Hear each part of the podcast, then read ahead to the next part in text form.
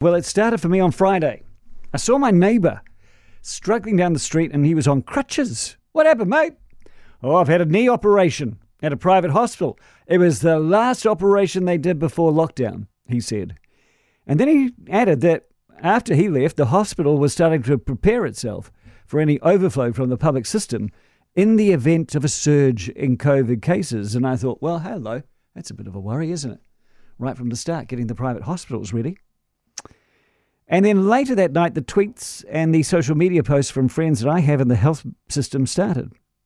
They were having a bit of a panic about staffing, about beds, about all sorts.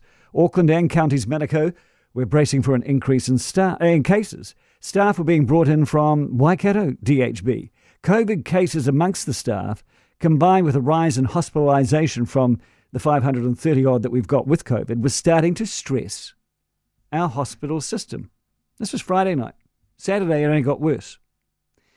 And it just reminded me what all our battles against COVID are about. It's about preventing a meltdown in healthcare. So, look, we've got 500 odd cases so far. People are saying another 50 today. We've got 34 hospitalizations. That is a conversion rate of around about 7%. It's quite high, really. Uh, added to that, the fact that our health system was already at capacity before an outbreak of COVID even happened, then you have to say we sit in a very perilous place, which made the only option available to anybody was lockdown, or you risk scenes like we had in New York and Italy last year. And here we are, our system stressed with 34 hospitalizations. Imagine if we had the hospitalizations that New South Wales is seeing at the moment. We couldn't do it. We'd be sticking people in the corridors. We'd be erecting tents. People would be dying at home with no care whatsoever. And we've known this all along. We have always known that we have low numbers of hospital beds. We have the second lowest number of ICUs per capita in the OECD. I think we beat Mexico. We have half the ICU beds of Australia. We have a third of England and a tenth of Germany.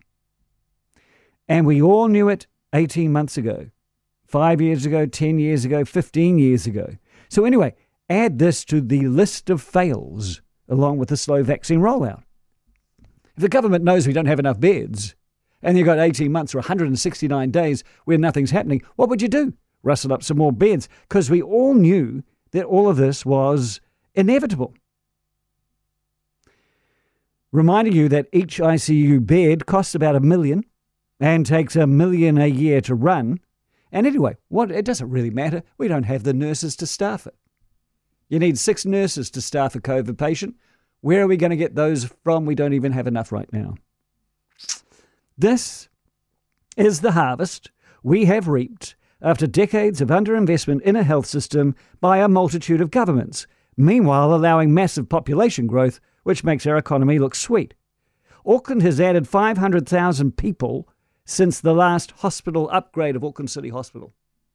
And that was the last time we had a hospital upgrade in our biggest city, and there's half a million more people there. Now, I say all this as middle aged mansplainers like Scott Morrison tells us, well, you can't live in a cave, Kiwis, and you've got to learn to live with COVID. No kidding, bucko. By the way, your two biggest cities are living in caves. I don't know if you've noticed. New South Wales, now 65 days, and Victoria for 28. You're full of empty slogans, mate, and broken promises. But I, this is the thing I think we all know how to live with the virus.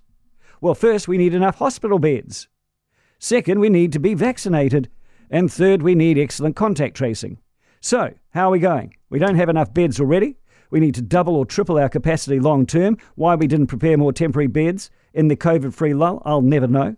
Two, we have vaccinated too slowly, and we may indeed slow further down if we run out of vaccine. And three, if our contact tracing was so battle ready, why is it that we urgently hired 370 new tracers last Tuesday? God knows where we found them from.